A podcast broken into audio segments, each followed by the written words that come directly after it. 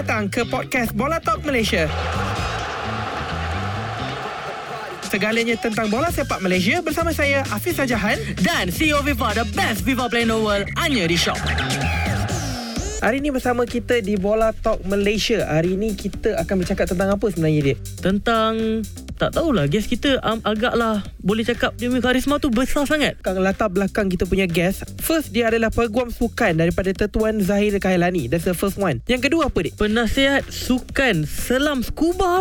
Okey, scuba diving Yang ketiga, penasihat Persatuan Piring Terbang Malaysia. Dan bukan yang terakhir lah, okey, dalam kita punya podcast hari ni yang terakhir, ahli majlis eksekutif ESCO FAS. Assalamualaikum Dr. Widati Razzi. Waalaikumsalam warahmatullahi taala wabarakatuh. Introduction yang sangat menakutkan pula bila saya dengar. Thank you Imran, thank you. Thank you for the invitation. Saya sangat gembira bila melihat the next generation of sports managers that I am looking at, the both of you. I am peguam sukan, tapi again saya cakap macam suspend je kan. You sebut banyak-banyak tadi, but yeah, that's part of what I do.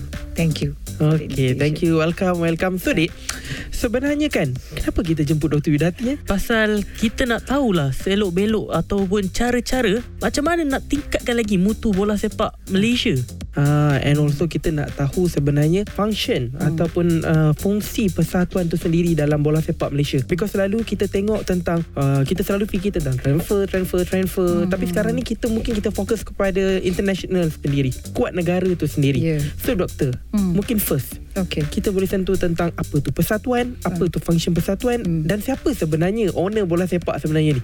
Sayang bola sepak nampaknya sayang gila. Sangat menyayangi Sangat menyayangi. Okay. So how do you feel about kita punya status ataupun industri bola sepak di negara? If I can ask you first. Honestly, saya rasa kita ke arah yang positif. Ke arah yang positif. Tapi tak adalah satu benda yang kita mungkin boleh banggakan sangat ataupun apa. Tapi on the way ke sana. So mungkin kita akan capai satu standard yang baik jika everyone knows their function. Yep. Okay. Itu betul. Itulah jawapan kepada soalan yang you bagi tadi. So actually ada fungsi, kefungsian persatuan. Contohnya kalau kita tengok dalam bola sepak dan mana-mana sukan pun, dia punya struktur sama. Kita going to look at first kali kita nak tengok fungsi.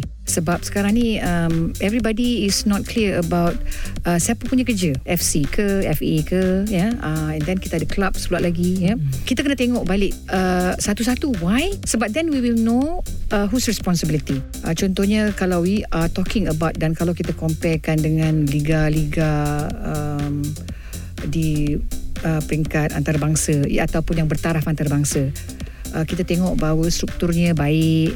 Ini secara surface lah. Kita tak tahu the kind of work that goes beyond that ataupun behind that. Kita tengok bahawa kita ada steady supply of players, sama ada ini talking about international international leagues, supply of players, ada transfer of players. Adakah perkara itu berlaku di Malaysia? Kalau boleh saya katakan sama macam your observation tadi Hafiz boleh diperbaiki. Kita talents, I don't think kita ada masalah. Tapi yang kita ada masalah adalah dari segi contohnya kalau kita tengok dalam media kita banyak disebut mengenai isu salary. Salary pemain bola sepak yang tak dapat dilunaskan oleh klub, oleh persatuan. Yang selalu menjadi tumpuan adalah klub, kerana pemain bola sepak profesional didefinisikan sebagai mereka yang dibayar untuk bermain. Okey. Jadi klub structure itu perlu bersifat profit untuk profit lah. Sedangkan Persatuan Bola Sepak, contohnya Persatuan Bola Sepak Selangor adalah satu non-profit organisations. Itu yang kita kena tanya. Apa fungsi Persatuan Bola Sepak dekat sini So, sistem dekat Malaysia adalah bersifat persekutuan, di mana bola sepak, contohnya Persatuan Bola Sepak Malaysia adalah governing body kerana dia adalah ahli gabungan kepada AFC, Asian Football Confederation, dan Asian Football Confederation adalah ahli gabungan kepada FIFA. Dan kita juga ada Presiden FAM juga adalah ahli council kepada FIFA. So that goes like dia punya sistem itu ke atas lah, federal So yang jadi penggerak kepada liga di Malaysia adalah klub. Klub itu duduknya di bawah FA setiap negeri. Sebab klub tidak boleh menjadi ahli gabungan FAM secara direct. Dan FAM juga diminta supaya membenarkan klub-klub ini, that's why you have MFL, untuk klub-klub ini beraktiviti ataupun membuat liga yang separate daripada the governance of football, iaitu non-profit. Liga sepatutnya bawa duit. FAS tak bawa duit.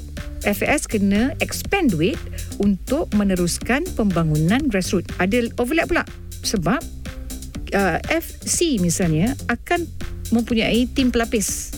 Yang tim pelapis ni I would think akan diambil daripada grassroots FA. Betul. Itu yang sepatutnya berlaku. Mm-mm. Tapi we are listening to a lot of issues lah. Contohnya banyak liga-liga yang tidak sanction oleh FA. Kita buat liga-liga. Ada banyaklah from the grassroots kita boleh dengar. Liga tu dah lama buat tapi tak dapat sanction. Ini berlaku juga di negara lain di mana governing body dia, contohnya FA satu-satu negara tu, dia tak nak sanctionkan satu event yang dibuat oleh satu company. Dia tak sendiri sendiri tak buat. Yang ni contohlah bukan kat Malaysia. Dia sendiri tak nak buat tournament ataupun platform untuk mana-mana persatuan atau klub di negara dia, tapi dia tak nak bagi event organizer buat. So itu adalah cabaran-cabaran lah untuk kita membangun. Sebab kalau misalnya kita tak ada duit, macam mana kita nak buat liga? Macam mana kita nak bayar pemain? So doktor, macam tadi kan doktor ada cakap tentang diorang tak nak buat, tapi diorang tak nak bagi orang lain buat. Adakah sebenarnya dekat sini kita ada elemen gatekeeping? Ada, of course. Kenapa tu? Kerana you sebut tadi, you tanya dekat I, siapa own the business of sports? Betul. Siapa own bola? Adakah commercial own bola? Tak. No. You tengok the spec of bola itself. Bola itu spec dia ada yang saiz 5, ada yang saiz ada different size, different padang, different requirement for each padang, different kategori. Ada bola sepak pantai, ada bola sepak futsal misalnya. Itu semua memakai guna undang-undang daripada governing body, which is FIFA. So FAS akan pakai FAM approve yang datang daripada FIFA. So ownership of bola sepak adalah FIFA yang memberikan kepada AFC, memberikan kepada FM, memberikan kepada FAS. Dia tak bagi kat event organizer.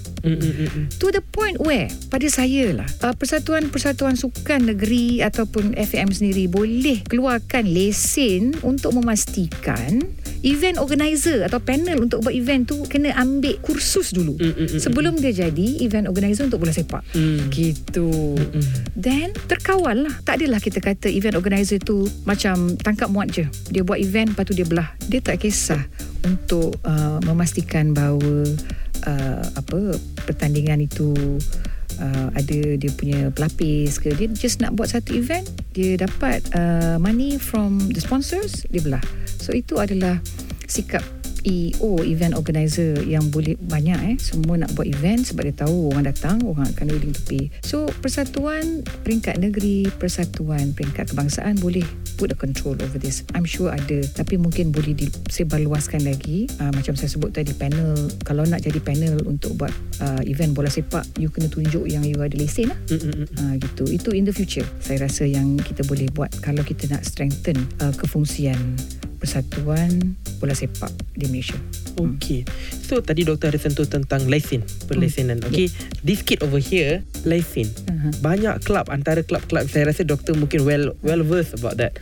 Ada banyak klub yang membuat kursus kejurulatihan dan sebagainya. So adakah sebenarnya doktor rasa kursus kejurulatihan, kursus-kursus dan segala yang apa yang kita buat ni sebenarnya mencapai kualiti yang sepatutnya ataupun macam mana kita nak tingkatkan? Because sekarang ni kan doktor, orang yang ada degree sports management tak boleh nak melatih, kena pergi ambil license. Okey, selepas dah ambil license, kena ambil license sports management bawa FAM pula. So doktor rasa apa benda tu? Okey, kefungsian untuk persatuan bola sepak peringkat negara adalah untuk regulate perkara-perkara begini. Semua orang boleh buat, tak ada masalah. Tapi database simpan tak? Siapa yang go through that program, sebab program tu dia akan ada validity period. Okay, dia kata dia ambil prasi misalnya. Kalau you dah ada prasi, training of trainers, maksudnya siapa yang mengajar tu pun adalah satu perkara yang kita boleh bincangkan lagi lah. Tapi for now, I think database mengenai siapa yang go through the course, tak ada disimpan oleh mana-mana. Contohnya kita bergantung ya kepada maklumat, contohnya FA Selangor, saya faham bahawa dia memang simpan database mengenai coach. Tapi research and development of coaching program tu pun kita kena tengok juga. Itu fungsi persatuan lah, persatuan yang urus tadbir sukan tersebut. Itu satu. And then kena pastikan bahawa sebenarnya kita punya referees atau kita punya coaches ada, cuma maklumat mengenainya tidak tersusun, tidak terarah. Dan polisi ataupun kalau kita nak buat sebarang polisi mengenai pembangunan bola sepak, kita kena refer tu data-data ini untuk bagi tahu kat kita dah status mana. Kita ada FIFA punya referee banyak mana dekat Malaysia. Benda-benda macam tu yang perlu. Saya believe bahawa FAM is as strong as FIs. Kalau persatuan sukan atau persekutuan sukan kebangsaan itu kuat, dia hanyalah kuat kalau FA di bawah dia kuat. Jadi FA dia pun kena buatlah benda yang sama, susun atur program.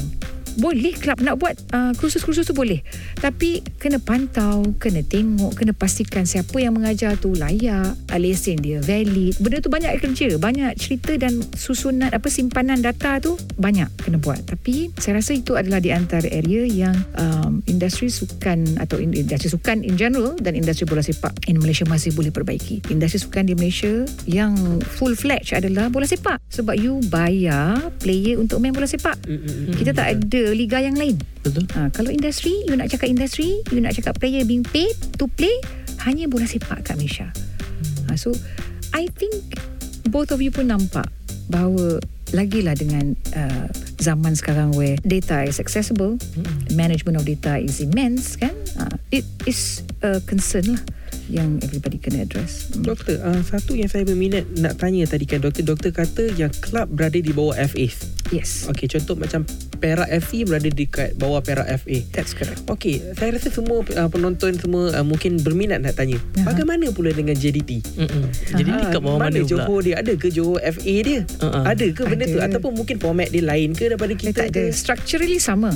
JDT adalah di bawah PBNJ lah, Persatuan Bola Sepak Negeri Johor, dari segi struktur. Dan contoh ya, FA Selangor boleh ada banyak lagi FC, bukan setakat Selangor FC. Dulu kita dengar kan, kita ada banyak beberapa, sekarang kita ada PKNS FC. As many FCs as possible is good. Why? Sebab it will provide, dia akan memberi pada kita pool of players yang banyak kan. So jangan sekat FC tu, tapi kena bantu, kena bimbing, kena cerita. Berbeza antara FA dengan FC kerana FA tidak akan keperluan untuk register profit. FC sebab dia ditubuhkan di bawah Registrar of Companies. Jadi dia tertakluk. Dia different dari segi reporting, different dari segi jurisdiction, tapi kefungsian dia sama. Iaitu membangunkan bola sepak to a certain extent lah. Contoh FC, dia buat aktiviti dia tu, dia kena dapat keuntungan. Dia kena report every year. Dia orang kena buat financial statement ya, report seperti mana yang diperlukan oleh pendaftar syarikat. Sedangkan pertubuhan di bawah Pesuruhjaya Sukan, Akta Pengurusan Sukan ataupun Akta Pertubuhan tak perlu, sebab dia bukan profit kan. Jadi itu pun isu juga tu. Itu pun kita kena jelaskan lagi kepada pendengar ataupun even penggiat ataupun ahli persatuan-persatuan atau klub-klub bola sepak. Apa beza dia dan apa kesan dia? Kesan dia besar. Kalau nak tanya kan doktor, sekarang kita dah cerita semua about everything ni, kita nak tahu in the future, because saya pasti pendengar-pendengar kat sini pun dia orang nak make a change. So diorang mungkin sebagai pendengar, diorang nak tahu apa yang diorang boleh buat untuk contribute, untuk tolong bola sepak Malaysia ni. Mereka sendiri, apa yang mereka boleh buat secara mikro? Borussia Dortmund adalah satu kelab, kalau level dekat Malaysia, I'm talking about the town, township dia tu, ataupun bandar dia. Macam mana? Katalah Johor lah, kata Johor Baru Johor Baru. Borussia Dortmund ahli dia ada 1 juta. Ahli nak jadi ahli. Dia ada reason kenapa jadi ahli tu, sebab dia follow the team, dia nak benefit from the team, dia nak pergi tengok the team main, dia nak beli merchandise the team. Dia bayar, katakan ini hypothetical, katakan dia bayar 1 euro seorang sebulan. 1 juta subscriber, 1 euro sebulan. You rasa sebulan dia dapat berapa? Okey, tapi sekarang apa return dia? Maksud dia, bila dia bayar, apa dia expect daripada kita? Dia nak merchandise, dia nak access, dia nak engagement. Yang itu yang persatuan kena buat, klub kena buat. You nak ambil duit tak ada masalah. You can put that in the constitution. So, rakyat Malaysia are willing to pay kalau they are getting the services they are getting. You tengoklah banyak FA dulu pada zaman sebelum kita ada professional leagues ataupun even now, they will follow teams. kalah ke menang they will follow. Tapi apa tim boleh bagi? So tim sekarang dia tak ambil duit sebab dia tak tahu apa nak bagi balik. Apa AFC kata apa yang nak buat sekarang? Nanti sekarang bising orang bising lah. So sekarang ni ramai yang jadi peminat tu dia tak ada collective engagement ataupun connection sebab dia tak bayar penjuran. Dia sedap cakap aja. Kutuk, netizen troll, apa semua tu kan. You tak ada sense of belonging. Maksudnya, esprit de corps. Hati diorang tak ada dengan tim. Macam saya pergi Dortmund dulu, boleh tengok tak ada apa-apa. Pelawanan tengah normal pun. Tak apa peminat dia bising because diorang punya sayang kat tim sayang tu. So you bayangkan, itu dah 1 juta sebulan nak masuk, dia kena bayar lagi tapi reduce lah. Dia ada certain benefit. You are member, you tak member. You tak member, you kena bayar this ticket. That development, the commercialization of the image, the branding tu yang club kita. So rakyat kita boleh do with that. Rakyat kita tak ada masalah nak join mana-mana club. Tapi what is rakyat going to get? So club kena ready lah. What is the offering? I nak ambil RM10 setahun atau RM10 sebulan. Apa benefit yang I boleh bagi? So that would be something yang club can think about. Thank you so much Dr. Widati. Okay, so pada hari ini kan sebenarnya kita dah dengar sedikit sebanyak apa yang kita boleh expect. Adakah bola sepak kita bergerak ke arah yang betul ataupun tidak? TMJ sendiri ada kata tentang perlunya penyokong beli barang-barang merchandise, merchandise itu untuk bagi balik kepada klub. And I think itu adalah point yang betul-betul bagus daripada tuanku itu sendiri. Doktor rasa macam mana? Adakah pentingnya beli merchandise, beli jersey murah kat pasar malam ke memberikan kesan tak balik kat klub? Memberi kesan. Kita kena buat offering yang penonton cannot refuse. Pertama sekali, you minta dia orang jadi ahli lah. Minta dia orang jadi ahli and minta supaya kalau pada saya akan pergi jumpa siapa-siapa yang buat branding yang ni tu. Work dengan dia orang, not against them. Ajak dia orang buat sama-sama dengan kita kan. You pun kerja senang. Maknanya FC pun boleh merakyatkan. FC pun kata, I bagi kalau you nak buat, you bagi, you buat lah this level, harga this. And then kita buat profit share ke? Boleh nego kan? It's all about human dynamics. Yes. Kalau you nak tolak boleh orang, you boleh tolak orang. Tapi how better it is for us to work together. Kan? And then tak pasal-pasal yang seller tu dia ada follower kot Instagram dia at least 100,000 misalnya atau kan immediately official merchandise. So that is a very good suggestion daripada tuanku sendiri yang I think falls with the same kita punya idea bahawa membership tu penting. So rakyat dekat Malaysia support, come in and jadi ahli. Tapi yang nak terima jadi ahli tu kena ready bila rakyat datang.